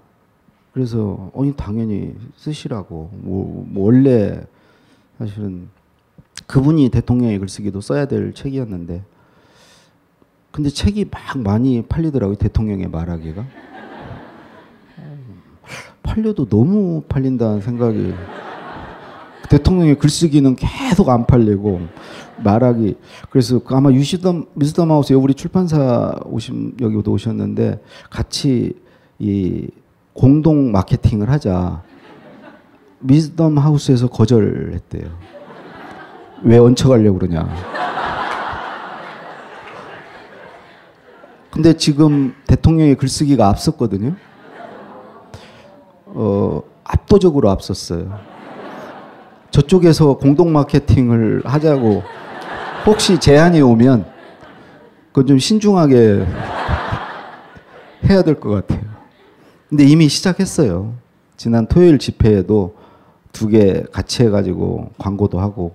근데 책을 쓰시겠다고 해서 내려가셨는데 이지원을 카피해서 가신 것도 책 쓰기 위한 거죠. 거기에 5년의 국정 경험이 다 들어 있으니까. 그리고 본인은 카피하는 게 본인 거예요. 그러니까 본인이 남긴 기록은 본인은 다 열람할 수 있어요. 근데 다른 사람은 안 돼요. 다른 사람이 열람이 가능하면 본인이 안 남겨요. 왜 그러면 그걸 가지고 다음 대통령이 계속 공격을 하니까. 그래서 못 보게 돼 있어요. 20년, 30년 다 그 남기는 사람이 정해놓게 돼 있어요. 이건 30년 동안 보지 마라. 그 대통령이 일일이 다 정했어요. 근데 그걸 다 봐버렸잖아요. 남북 정상회담 회의록을. 이제 앞으로 누가 그걸 남기겠어요. 그걸 가지고 다 공격하는데. 근데 본인이 남겼으니까 열람권이 있으니까 그걸 카피해서 내려갔는데 갑자기 MB 정부가 들어가지고 청와대 걸 다 뜯어가 버렸다. 여기 아무것도 없다. 컴퓨터가 무슨 부, 부팅이 안 된다고 처음에 취임해가지고. 근데 사실은 그런 게 이제 이지원이란 시스템에 남긴 게 최초였기 때문에 그런 법도 잘 몰랐고요. 그냥 카피해서 간 거예요. 왜 그러냐면 계속 봉화에 서울을 왔다 갔다 해야 되니까 열람권은 있는 거고 권한이 있는 거고. 근데 거기서부터 이제 문제가 정말 간절하게 하고 싶었던 일이 책 쓰기였는데 거기서부터 걸리기 시작한 거예요. 거기서 이제 더 나가서 이제 무슨 돈 문제가 나오고 그래서 이제 제가 음 한 달 보름 전에 마지막 찾아뵀는데 그때 이미 이제 그 밖에 출입이 좀 굉장히 제한되고 막 기자들이 막 둘러싸서 계속 마당에만 나와서 사진을 찍고 밖에 외부인들도 이제 다 거기를 들어갈 때 체크를 누군가가 하고 뭐 이럴 때 그 이명박 대통령 좀 저는 연설비서관은 뭐 이런 어디 뭐 할 제가 어디 가서 이렇게 유세 부릴 일이 없는데 제 통화 기록도 계속 조회를 했어요. 그러니까 검찰에서 사후에 이제 통보를 해주게 돼 있더라고요. 법적으로 그렇대요. 내 전화 기록을 내 왜 이 사람들이 보고 있나? 그저 퇴임 후에 그러니 뭐 오죽했겠어요 대통령 주변에 정말 가까이 본인은 말할 것도 없고 주변 사람들을 어떻게 괴롭히고 뭐 이렇게 했는지가 뻔한데 그때 가니까 우리 연설비서실 팀들하고 같이 갔거든요 행정관 네 사람하고 저하고 이렇게 갔는데 너무 반가워 하시는 거예요 저를 제 이름을 아, 4년 차까지 모르셨어요. 3, 제 성을 아는 게 3년 차 때고 1, 2년 차 때는 항상 연설비서관이라고 하셨어요. 그리고 3년 차 때 되니까 강비서관이라고 하더라고요. 그리고 이제 4년 차 넘어서 가끔 한 번씩 그 강원국 씨라고 풀네임을 쓰시더라고요. 그것도 몇 번 안 돼요. 근데 최상의 호칭은 원국 씨예요. 태영 씨, 희정 씨, 광재 씨 이렇게 얘기하지 이광재 씨, 안희정 씨 이렇게 얘기 않거든요. 근데 그렇게 부르는 사람이 많지 않아요. 본인이 이렇게 낯가림이 심하시잖아요. 이렇게 뭐 이렇게 그렇게 가까운 친한 척하고 이런 거 되게 못하고 막 수줍어하고 악수하는 것도 막 수줍어하고 뭐 이런 스타일이잖아요. 그리고 기본적으로 사람 이름을 기억을 잘 못하세요. 정치인은 사람 이름을 잘 기억해야 되는데 결정적으로 이 사람 이름을 기억을 못. 해외 순방을 가시면요 상대 정상의 이름을 불러줘야 돼요. 근데 그 이름을 외우지를 이제 암기력이 엄청나게 뛰어난 분인데 그런 걸 외운 이름 외우고 그런 건 좀 중요하게 생각을 안 해서 그런지 상대 정상 뭐 폴란드나 막 이런 데는요 막 굉장히 길어요 이름이. 그래서 그걸 다 외웠어. 외워가지고 상대 정상을 딱 불러줬어요. 근데 자기 수행한 사람 한 세네 명을 확대 정상회, 정상회담 할 때는 소개를 해야 돼요. 근데 수행하는 외교 보좌관 이름이 생각이 안 나는 어, 그런 실제로 그런 적 있어요. 그래서 정상이 앞에서 쳐다보고 있는데 이름이 어떻게 되시죠? 이름도 모르는 사람을 데리고 온 거예요. 국무회의 할 때도 한번 물어본 적 있어요. 장관 이름. 옆에 혹시 이름이 그분은요 진짜 솔직해가지고 그리고 기본적으로 궁금하고 궁금한 건 알아야 돼요. 그리고 내가 모른다는 것을 이렇게 별로 이렇게 숨기고 이러질 않아요. 그냥 물어봐요. 근데 질문을 받는 사람은 되게 황당하죠. 갑자기 한 2년, 3년 같이 이렇게 일을 쭉 해왔는데 혹시 이름이 어떻게 되시나요? 근데 제가 그때 갔을 때 대통령께서 되게 반갑게 이렇게 얘기를 하시다가 계속 물어보시더라고요. 그 제가 이제 벤처기업에 다녔는데 처음에는 그 입도 선매라고 그러죠. 효성그룹에서 상무로 오라는 거예요. 그 정경련 회장을 하셨어요. 조성래 회장이. 그래서 이제 가는 거에 대해서 이제 주변 그저 같이 참모들하고 제가 상의를 좀 했어요. 윤태영 선배랑. 그랬더니 반반이에요. 대통령 연설을 쓰다가 어떻게 그 정경련 회장 연설을 가서 쓰냐. 또 어떤 사람은 생업인데 이제는 가서 밥 먹고 살아야지. 언제까지 그런 걸 하냐. 그래서 이제 돈이 욕심이 나서 제가 갔어요. 갔는데 한 달 보름 만에 그만뒀어요. 계속 말씀을 해주시면 제가 이렇게 고개가 막 끄덕끄덕 해야 되는데 갸우뚱갸우뚱 하는 거예요. 아니 근데 그러면 못 써요 연설을. 연설문은 특히 그래요. 이렇게 그러니까 스폰지처럼 이렇게 스며들어야 되는데 막 뱉어내면 쓰는 사람도 힘들고 연설문도 좋은 게 나올 수가 없고요. 저는 처음에 바로 데려가길래 계속 누가 데려갈 줄 알았어요. 그래서 한 달 보름 만에 그만뒀어요. 또 누가 데려가겠지. 근데 아무도 안 데려가는 거예요. 이명박 대통령 사돈이라 그분은 나를 그냥 눈치 안 보고 쓴 거고 그래서 이제 좀 꽤 오래 쉬다가 제가 쉬다가 TV 뉴스에 실업률 뉴스를 보고 막 가슴이 이게 내려앉은 적은 처음이에요. 아 이러다가 영영 그때가 40대 중반인데 그 실업자로 끝까지 사는 거 아닌가. 근데 벤처기업에 갔는데 대통령께서 워낙 다들 힘들게 막 괴롭히니까 살만하냐고 괜찮냐고 잘 살고 있냐고. 그래서 저는 뭐 벤처기업이라 젊어서 직원들이 젊어서 노무현 대통령 좋아하시는 분이 많다고 좋아하는 직원들이 그랬더니 막 너무 밝게 웃으시면서 저뭐 좋아하시는 거예요. 그게 이제 한 달여 전 일이에요. 근데 그때 부산 지역 그 노무현 대통령 좋아하는 교수분들이 거기를 방문했어요. 저희들 만나고 다음 일정이 그거였는데 그분도 이제 그분들도 어려움을 무릅쓰고 이제 오신 분들이었는데 너희들도 같이 가서 얘기 들을래 그러시더라고요. 그래서 그리고 뒤에 가서 듣는데 대통령이 저한테 처음으로 부산 지역 교수들한테 막 얘기를 하시다가 저를 쳐다보면서 원국 씨 맞죠? 그러는 거예요. 처음으로 원국 씨라고. 어 정말 그, 그 김춘수 선생의 시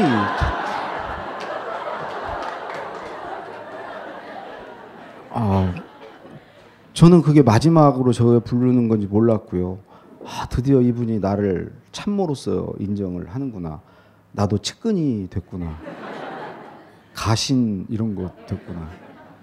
근데 그냥 그게 마지막이었고 마지막 남긴 글을 보면요. 이게 남에 대한 배려로 일관해요. 뭐 남에게 말할 수 없는 고통을 줬다. 앞으로도 얼마나 고통이 더 클지 뭐 가늠이 안 된다고 뭐 미안해하지 마라, 슬퍼하지 마라. 자기 얘기가 아니고 다 남아, 남은 사람들에 대한 배려예요. 그 사람들 얼마나 미안해할까 뭐 이런 거 걱정하면서 쓴 거예요. 근데 딱 한 줄 자기 얘기가 있어요. 그게 책을 읽을 수도 글을 쓸 수도 없다. 근데 그 말은요. 그분이 유일하게 하고 싶었던 일이에요. 그리고 그 일을 하지 못하는 상황. 내가 책을 쓴들 누가 읽어 주겠냐고. 그러셨거든요. 쓰는 거 그만 하겠다고. 그 전까지만 해도 막 열의를 불태우면서 내가 어제 밤새도록 썼다. 이제는 너희들이 죽을 차례다. 메일로 보낼 테니 이걸로 다듬어라. 그러시던 분이 퇴임 후에도 내가 쓴들 누가 읽어주겠냐고. 다 끝내자. 그만하고. 근데 마지막 남긴 글 그 한 줄이 있는데 정말 그런 선택을 본인이 별 살 앞으로 더 산들 내가 뭘 하면서 무슨 뭘 하면서 살지 이런 생각을 그분이 진짜 강단이 있는 분이에요. 그 무슨 뭐 누가 이렇게 핍박하고 뭐 어쩌다고 뭐 수모 수치심을 뭐 하게 느끼게 만든다고 그래서 그런 선택을 할 뿐이 아니에요. 그래서 이제 그 그런 어떤 이제 세 번째까지 말씀을 드렸고요. 네 번째는 그 연장선상에 있는 건데 리더는요. 음, 이 마음 근육이 좀 단단해야 돼요. 그걸 우리가 보통 얘기할 때 내공이 있다고 하죠. 이렇게 막 일희일비하고 뭐 이렇게 어려운 일이 있으면 막 좌절하고 막 큰일 났다고 그러고 막 안절부절하고 이러면요 밑에 있는 사람이 불안해요. 그리고 저는 이제 그런 부분이 두 대통령 다 좀 그 전문 용어를 쓰면 회복 탄력성이라고 그러죠. 그 다음에 뭐 그러니까 어떤 실패나 뭐 실수를 했을 때 그걸 딛고 일어서는 힘 그런 것들을 이렇게 소화해내는 힘. 한 번도 나는 뭐 선거에 패배하거나 큰 일을 당했을 때 그거 가지고 막 이러고 오래 계시는 거 본 적이 없어요. 바로 저, 본인이 딱 정리하고 딱 툴툴 털어요. 그리고 밝은 얼굴로 참모들께 뭐 자신감, 희망, 용기 이런 걸 항상 얘기해요. 그러니까 김대중 대통령도 그렇고 노무현 대통령도 그렇고 리더는 그렇게 막 일희일비하고 저는 그래서는 안 된다고 생각. 그러니까 자기 심지가 분명하고 어 그래야 되지 않는가. 그게 요즘에 보면 뭐 요즘 베스트셀러 뭐 그릿 그릿이라고 뭐 기계 뭐 이런 얘기하는데 어떤 열정과 뭐 자기 안에 어떤 그 중심 이런 게 음, 좀 필요하다. 네 번째가 이제 그렇고요. 음, 마지막 다섯 번째는 역시 리더는 그 조직을 관리하건 뭐 국가를 운영하건 어, 자기 혼자 뭐 똑똑하고 잘해서 될 일이 아니고 우리 같이 일을 해야 하잖아요.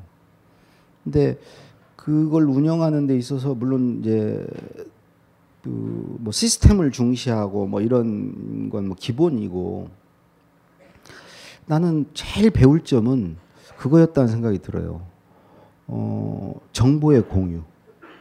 뭐냐면은 제가 김대중 대통령 모실 때는 일이 훨씬 적었어요. 그때는 행정관이기도 했고 대통령께 올려드리면 일이 끝이었어요. 그걸 완벽하게 고쳐서 주시니까. 노무현 대통령 때는 연설 비서관이니까 일도 이제 많아지는 것도 있지만 올려드리면 그게 일의 시작이었어요. 그때부터 오라고 그래서 계속 저걸 하시니까 그럼에도 불구하고 노무현 대통령 모실 때 5년간은 왠지 막 청와대 가는 게 부담스럽지 않았어요. 즐거운 마음으로 갔고 토요일 일요일도 집에 있는 것보다 편했어요. 집에 있으면 막 청소하라 그러고 뭐 어, 그래서 우리 행정관들도 다 나왔어요. 젊은 행정관들은 애도 보라고 그러고 그것보다는 사무실이 더 편한 거예요. 근데 왜 그렇게 그게 가능했을까 생각해 보니까 정보의 공유예요. 그게 뭐냐면요. 그러니까 일반 우리 조직을 보면 제일 윗선 그러니까 회장이나 뭐 사장이 제일 많은 정보를 갖고 있어요. 이 정보라는 거는 지식도 있고요.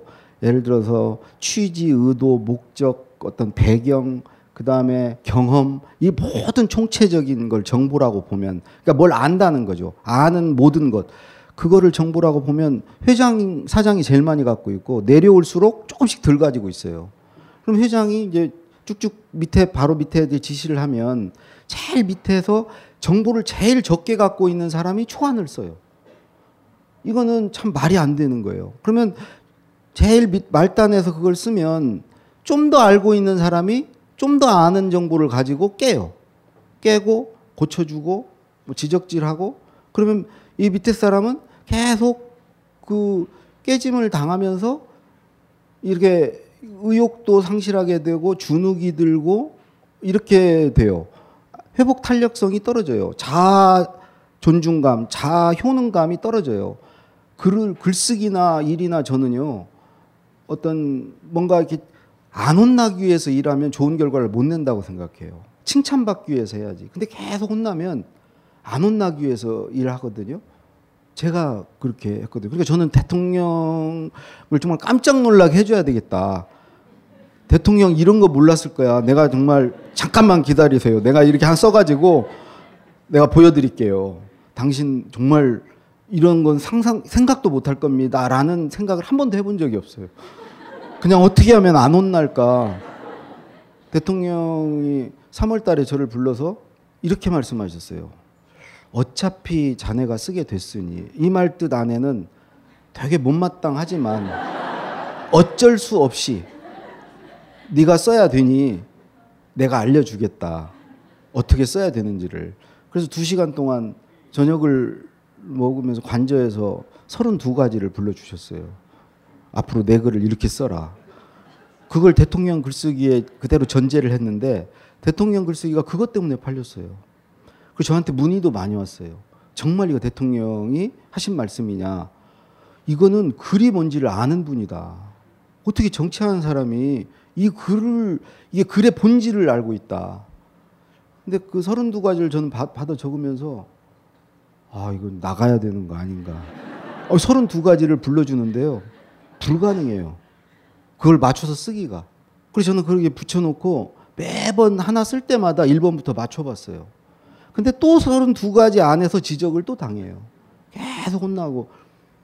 5년 다 끝날 때쯤 되니까 32가지가 아, 이런 예를 들어서 군더더기 없이 써주세요라는 말에 군더더기가 어디까지가 군더더기인지를 한 지적을 한, 한 20번, 30번 당하면서 군더더기 리스트가 쫙 나오잖아요.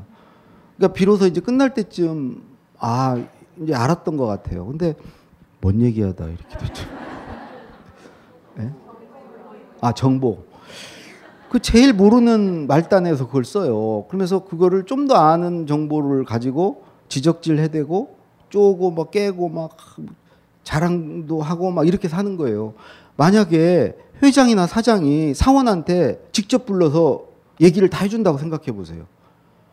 내가 이런 이거를 하려는 의도는 뭐고 목적이 뭐고 어, 취지가 뭐고 내 경험으로 볼 때 이건 이렇게 해야 되고 다 얘기해 준다고. 그러면요 중간 사람이 아무도 필요가 없어져요. 저희 때 그랬어요. 대통령이 찾아서 제가 가면 자네가 쓸 건가 그랬어요. 그럼 아니요 그러면 쓸 사람 오라 그래.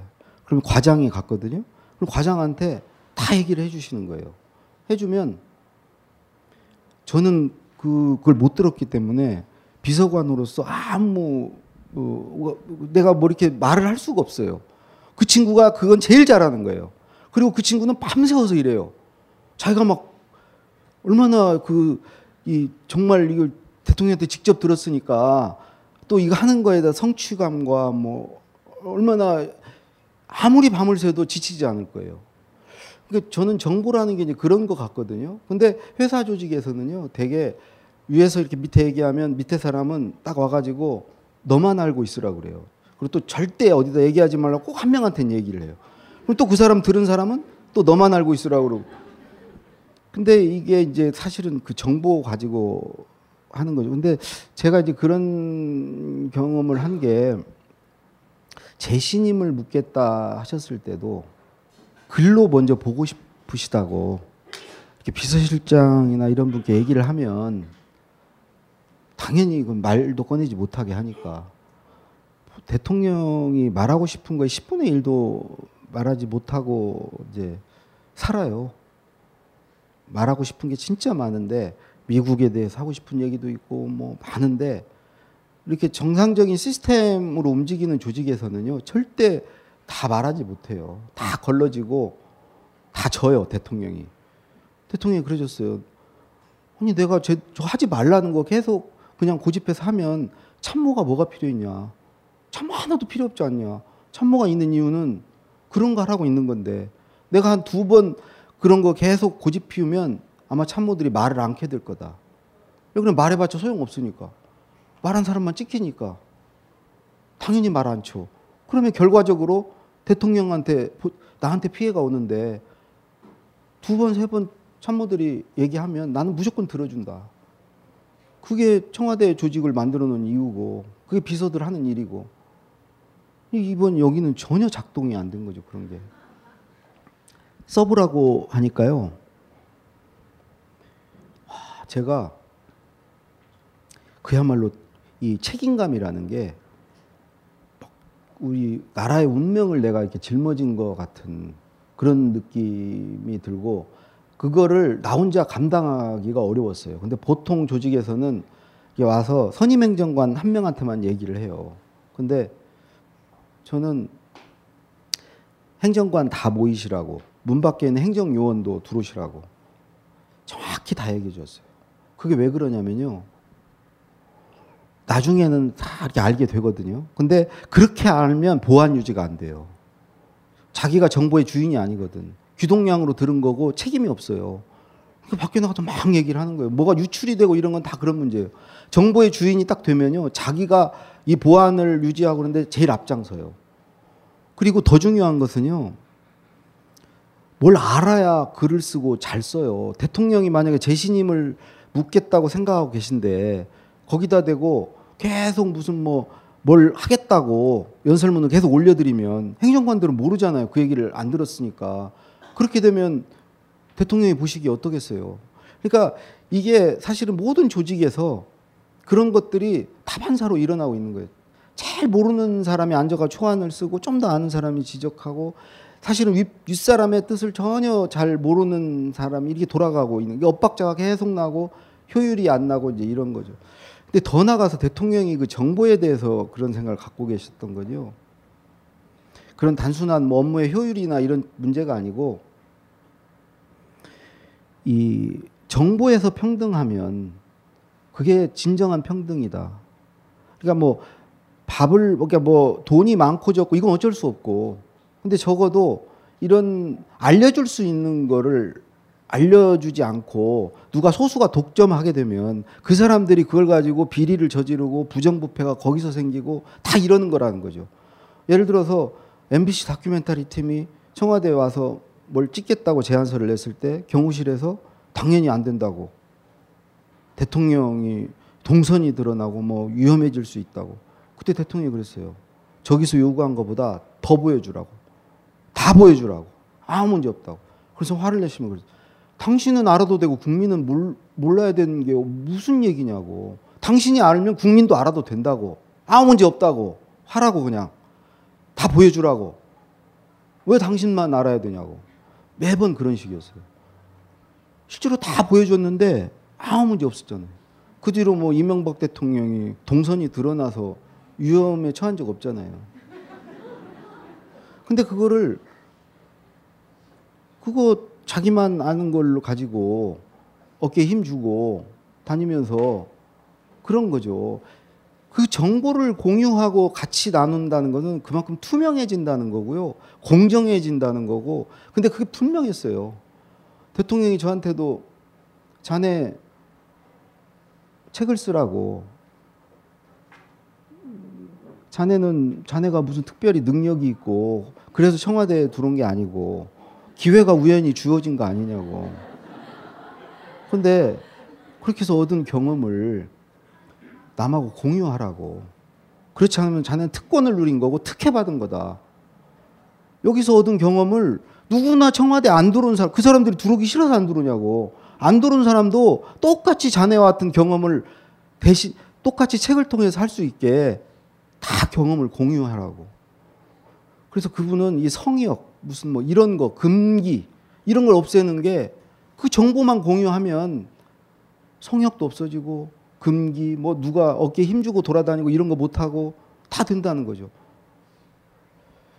이제 그런 점에서 저는 우리 리더들이 모든 조직이 그 정보의 투명한 공개와 되게 제가 회사에 다녀보면요. 공개를 하면 회사가 잘 되면 직원들이 기대를 할 거다. 보너스 같은 거. 그러니까 알려주면 안 된다. 회사가 또 잘 안 되면 사기가 떨어져서 떠날 도망갈 궁리를 하니까 알려주면 안 된다. 기본적으로 신뢰가 없는 거죠. 그리고 회사에서 보세요. 제가 김우중 회장 모시기 전에는 대우증권이라는 회사에 있었는데 차 파는 일이 제일 중요한 일이었어요. 대우 자동차가 잘 돼야 그룹이 잘 되는 거였기 때문에 뭐 증권이나 어디 다 차를 팔았어요. 매일 차를 팔려고 그러니까 아 이건 대우 가족이 아니고 대우 가축이다 그랬어요. 근데 제가 비서실에 와서 김우중 회장 회의 주재 회의에 배석을 이렇게 하게 됐어요. 연설문을 써야 되니까 거기는 사장 이상만 참석을 해요. 조그만 회사 사장은 참석도 못 해요. 근데 전 과장으로서 이제 들었어요. 회의에 대부분을 차를 팔면 여러분 대우의 미래가 어떻게 되고 여러분한테 어떤 이익과 혜택이 있고 그걸요 한 시간 반 동안 설명을 해줘요.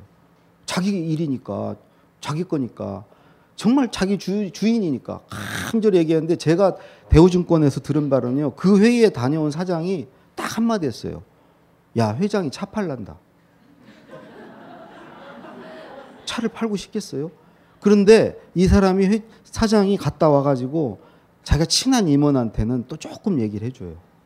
조금씩 그 정보를 가지고. 근데 이게 우리 사회뿐만이 아니라 모든 조직에 저는 문제라고 생각해요. 거기서 모든 문제가 생겨요.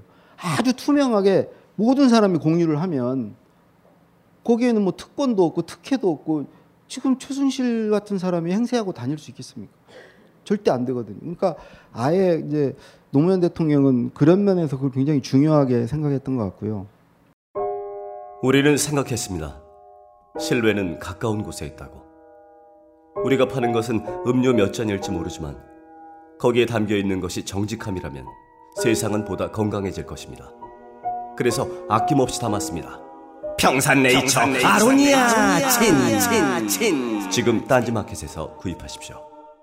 빅그린 two three 샴푸 이걸 쓰면 머리카락에 힘이 생깁니다 말도 안 되는 제가 지난 시간에 머리카락이 힘이 생긴다고 그래가지고 말도 안 되는 소리라고 그래서 광고 떨어질 줄 알았거든요 근데 진짜로 힘이 생긴다는 걸 증명하기 위해서 광고를 연장하였다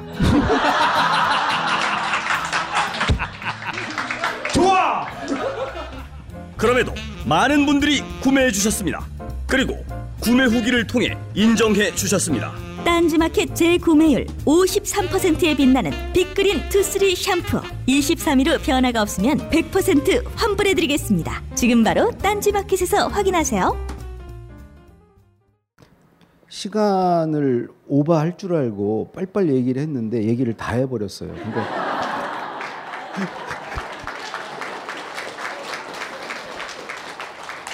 원래는 30분까지 하고 30분 질의응답을 받아야 되는데요. 음, 너무 빨리 얘기를 한 것 같아요. 이런 내용으로 어, 해본 적이 없어서 제가 시간 가늠이 이제 잘 안 되는데 아, 음, 이 질문을 하시면 생각이 많이 날 거예요. 그러니까 어, 저를 도와주신다고 생각하고 질문을 좀 준비를 해주세요. 제가 어떻게든지 한 5분은 끌어볼게요. 이번 사태를 보면서 제가 이제 느낀 건요. 아주 근본적으로는 이 문제인 것 같아요. 이제 기회주의적인 속성의 문제도 있지만 더 그 기저에 어떤 문제가 있냐면 우리나라가 읽기와 듣기 뭔가 책 교과서 참고서를 읽고 선생님 말씀을 듣고 부모님 말씀을 듣고 어른들의 말씀을 듣고 이런 읽기와 듣기에 전 세계 1등이에요. 분량 자체가 전 세계 1등이에요. 근데 읽기와 듣기는요, 내 생각이 아니에요. 남의 말, 남의 생각, 남이 써놓은 거를 읽고 듣는 거죠. 근데 그걸 읽고 많이 들으면요, 이해력이 높아져요. 사람이 똑똑해져요. 그 다음에 요점을 추려내고 모방하고 베끼고 하는 능력이 올라가요. 그건 올라가요. 그 힘으로 우리 한국 경제가 세계 11위가 됐고요. 삼성전자가 나왔어요. 우리 뭐 원천 기술 이런 거 없잖아요. 그리고 우리가 다 뒤따라가면서 잘 따라가서 잘 따라간다는 거는 읽기 듣기를 잘하면요 잘 따라가요. 그리고 사회적으로도 읽기 듣기를 잘하는 사람이 다 성공했어요. 우리 사회에서 우등 학교 다닐 때 우등생 사회에서 출세한 사람들은요 사실 읽기 듣기를 잘한 사람이에요. 그리고 암기력이 하나 더 추가되죠. 공부를 잘한다는 것은 요약 능력이 뛰어나다는 거고 거기에 요약된 것을 암기를 잘한다는 거죠. 근데 문제는요. 그래 가지고는 자기 게 없어요. 자기 생각이 없어요. 근데 자기 생각이 없이는 앞서가지는 못해요. 자기 생각을 만들어서 앞서가려면 말하기 쓰기를 해야 돼요. 말하기 쓰기를 해야 되는데 학교 다니면서 우리는 말하기 쓰기를 거의 해본 적이 없어요. 학교 가면 항상 떠든 사람 이름을 적고 선생님은 들어오시면 항상 합주기가 됩시다 합 그러세요. 항상 눈 감으라고 그러고 집에 가도 부모들하고 이렇게 앉은 식탁이 유일하게 말할 수 있는 시간인데 자기 방 혼자 앉아가지고 말할 수 없잖아요. 밥 먹으면서 말하는 거잖아요. 근데 저희 아버님만 해도 밥상머리에서 말하면 복 달아 난다고 밥이나 먹으라고. 그래서 말을 못 하겠어요. 회사에 가 보니까 이렇게 말만 앞선다고. 말보다 실천이라고. 침묵이 금이라고. 빈수레가 요란하다고. 심지어 말 많으면 공산당이라고. 70년대는 말, 말하면 잡아갔잖아요. 유언비어, 젊은 분들 모르시죠? 유언비어 유포죄라는 게 말한 죄예요. 사실을 말한 죄예요. 유신헌법이 잘못됐다고 얘기하면 잡아갔어요. 말한 사람을 다 잡아갔어요. 어쨌든 지금도 그게 계속되고 있어요. 말하지 못하게 하고 쓰기는 말할 것도 없어요. 학교 다니면서 저희 장문 시간 있었지만 장문 시간에 장문 한 번도 안 했어요. 그 시험에 안 나오잖아요. 쓰기도 않고 말하기도 안 해요. 쓰기와 말하기를 안 하면 자기가 없어요. 자기 생각이 없어요. 쓰기와 말하기를 할때 자기 생각이 만들어지고 그게 정리되는 거지. 그 입력만 하고 출력을 해본 적이 없어요. 근데 이스라엘이나 이런 데 하브루타 뭐 하루 종일 떠드는 거잖아요. 그걸로 노벨상 다 받잖아요. 우리는 입력만 해요. 앞으로 절대 삼성전자가 애플 못 이깁니다. 여기가 우리가 올 수 있는 맥시멈이에요. 앞서가지는 못해요, 우리는. 이번에 보세요. 청와대 참모들이 아무도 얘기를 출력을 해본 적이 없어요. 그냥 입력만 잘한 사람들이 우등생 이런 사람 모범생들이 모범생이라는 게 받아쓰기 잘하고 국무회의장 보세요. 전부 받아쓰고 앉아 있고 읽는 사람도 누가 써준 걸 읽고 있고 그 사람이 여기서 나오는 게 아니고 써준 걸 아니 회의가 국무회의잖아요. 회의에서 누가 써준 걸 읽고 그걸 또 받았어. 나는 왜 그런지를 모르. 그냥 써준 걸 나눠주면 되잖아요. 아니 왜 몇 단계를 거쳐요 그거를 잘 이게 못 읽던데 떠듬떠듬 하던데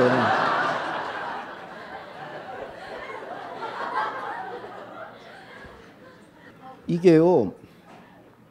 누가 이 얘기 하지 말라고 그러던데 그 기자들이요. 그 오바마 앞에서 망신당한 거 아시잖아요. 한국 기자들한테 특별히 기회를 주겠다고. 그건 엄청난 기회를 준 거죠.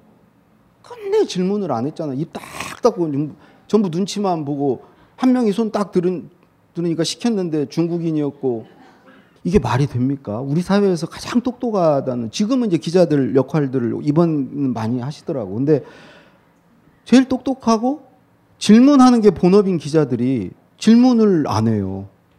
출력을 해본 적이 없어요. 내가 질문하면 아, 내 수준이 드러날까봐. 아, 나 이것밖에 모른다고 생각할까봐. 사람이 무식하면 용감한데 또 입력은 많이 했어. 그래가지고 눈은 높아. 아, 읽은 것도 많고 들은 것도 많아요. 그 수준으로는 해야 되겠다고 생각이 있어. 그래가지고 말을 못해요. 말을 못하는 사람은 당연히 쓰지도 못해요. 기자들뿐만이 아니라 제가 어디 삼성전자 같이 이렇게 우리나라 초인류 기업에 가도 질문을 안 해요. 오늘 여러분들 얼마나 하시는지 이 정도 얘기했으면 질문은 충분히 나오리라는 생각이 들고요. 제가 질문을 받으려니까 갑자기 이제 이 생각이 났어요. 과연 여러분들 질문을 하실까? 출력을 하실까? 이게 몸도요. 이게 먹 먹으면 싸야 돼요. 신진대사가 돼야 돼요. 먹기만 하고 안 싸면 사람이요. 이 몸도 병이 나듯이 사람도 행복하지 않아요. 왜 그러냐면 사람은 기본적으로 인정 욕구라는 걸 타고나거든요. 누구에게인가 인정받고 싶어 해요. 그거 아주 본능이에요. 우리가 뭐 어디 좋은 직장에 가고 좋은 사람과 배우자와 결혼하고 돈을 많이 벌고 이게 궁극적인 목적 같지만요. 진짜 목적은 인정받고 싶은 거예요. 나 이렇게 돈 좀 벌 수 있는 역량이 되는 사람이야. 나 능력 있어. 그래서 나 이런 좋은 사람과 결혼하고 내가 어? 직장도 좋은 데 가는 거 아니야. 궁극적으로 따지고 들어가면 인정받고 싶은 인정 욕구예요. 사람은 평생 인정 투쟁을 한다고 그러잖아요. 인정받고 인, 근데 인정을 뭘로 받으실 거예요? 자기 걸 말하지 않고 말하지 않고 쓰지 않고 출력하지 않고 입력만 해가지고는 뭘로 인정을 받을 거예요? 그러니까 항상 욕구불만 상태에 있는 거예요. 출력을 않는 사람은요, 뭔가 안에 들끓고는 있어요. 인정받고 싶은 욕망이 있어. 근데 출력을 안 하면, 배출을 안 하면 여러분들 친구 만나서 말하고 나면 속이 후련한 거요. 그게 배출을 했기 때문에 그런 거죠. 사람은 누구나 자끌 악강이 그랬죠. 이 누구나 욕구라는 게 있어요. 욕구. 그거를 표출한 게 요구예요. 요구. 뭘 요구한다고 그럴 때 욕구는 크고 요구는 작아요. 표출되지 않은 욕구, 나머지 그러니까 요구되지 않은 욕구가 욕망으로 남아 있다. 근데 그거를 해소하려면요. 결국 자기를 표현하고 어? 해야 돼요. 표현을 했을 때 자기가 있는 거고요. 여러분들 얼굴 생김새하고 자기는 뭐예요? 내가 생긴 얼굴, 몸뚱아리하고 내 안에 있는 생각, 느낌, 감정, 이게 나예요. 오히려 내 안에 있는 게 더 나예요. 그게 바로 정체성이고, 그렇죠. 생긴 거야, 뭐. 근데 보세요. 생긴 건요. 자기가 자기를 어떻게 생겼는지 직접 본 사람은 없어요. 그건 유체 이탈하지 않고는 자기를 볼 수는 없어요. 거울을 통해서 보죠. 남이 어떻게 생겼다고 그러니까 보죠. 근데요, 자기 생각, 자기 느낌, 그걸, 그건 어떻게 볼 거예요? 자기 머릿속에 있는 게, 아, 나 이런 생각 있는 사람이야. 그렇게 생각하는 자기는요, 다 틀렸, 틀린 생각이에요. 그게 자기가 아니에요. 자기를 확인하려면 누구에게인가 말해봐야 돼요. 말하면서 자기가 알게 돼요. 아, 내가 좀, 내가 어떤 감정이고, 내 어떤 생각을 가지고 있고, 그리고 내 얘기를 들은 사람의 반응을 통해서 나의 정체성을 찾아요. 아, 내가 좀 진보적이구나. 보수적인 사람이구나. 또는 뭐 그렇게 자기를 찾아가는 거예요. 자기를 아는 거예요. 근데 말하지 않고 쓰지 않으면 내가 누군지 모르고 평생 사는 거예요. 그런 인생이 행복할 리가 없고요. 답답하죠. 더군다나 막스 베버가 그랬죠. 권력 감정을 누구나 갖고 있다고. 남한테 지배받고 뭐 시키는 대로 하는 것을 좋아하지 않는다고 사람은. 뭔가 영향력도 행사하고 자기가 좋은 일도 하고 싶고 사회를 위해서 뭔 그러지. 근데 보통 우리가 그러죠. 아, 나는 나, 나서는 거 싫어. 그냥 나는 조용히 살고 싶. 그거 다 거짓말이에요. 나섰다가 괜히 창피당할까 봐서 그런 생각을 하는 걸 뿐이고 누구나 권력 감정이 있, 다고 그래요. 그러니까 권력 감정을 충족시키는 수단도요. 말하기 쓰기예요. 읽기 듣기 남의 거 받아들이는 걸로 권력 감정이 어떻게 충족이 되겠어요? 니체가 얘기한 낙타처럼 사는 거죠. 사막을 그냥 계속 짐을 지고 걸으면서 하는 거죠. 그렇다고 제가 니체를 읽지는 않았어요.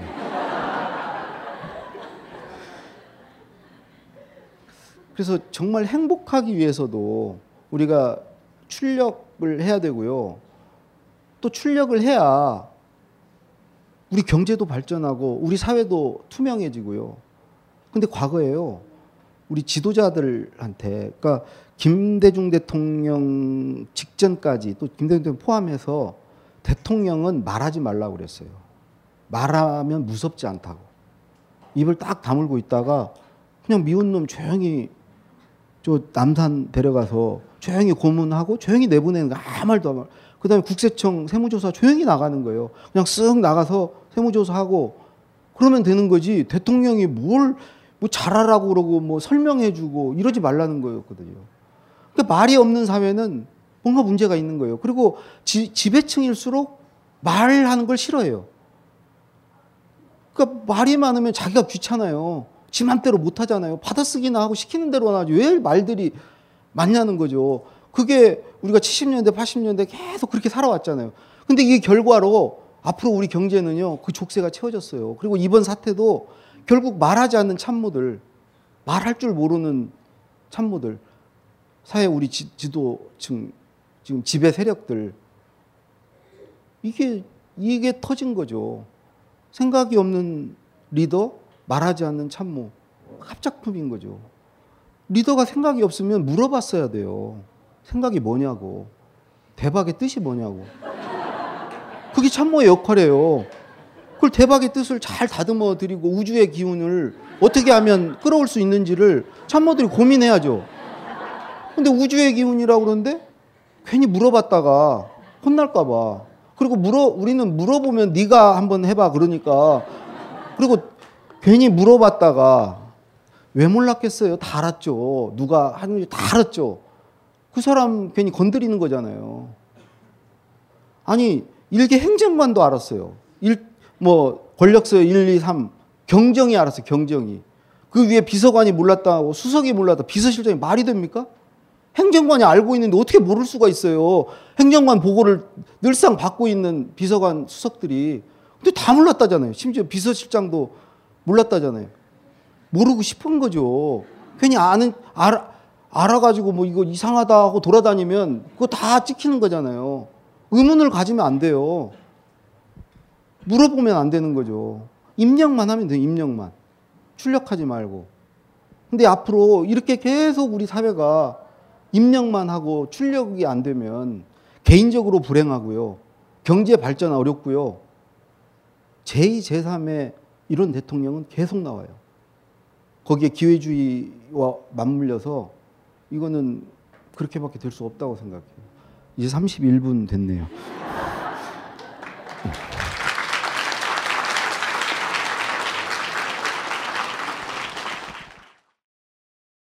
이 강의는 벙커원 어플에서 동영상으로도 시청하실 수 있습니다. 벙커원, 벙커원, 벙커원 라디오.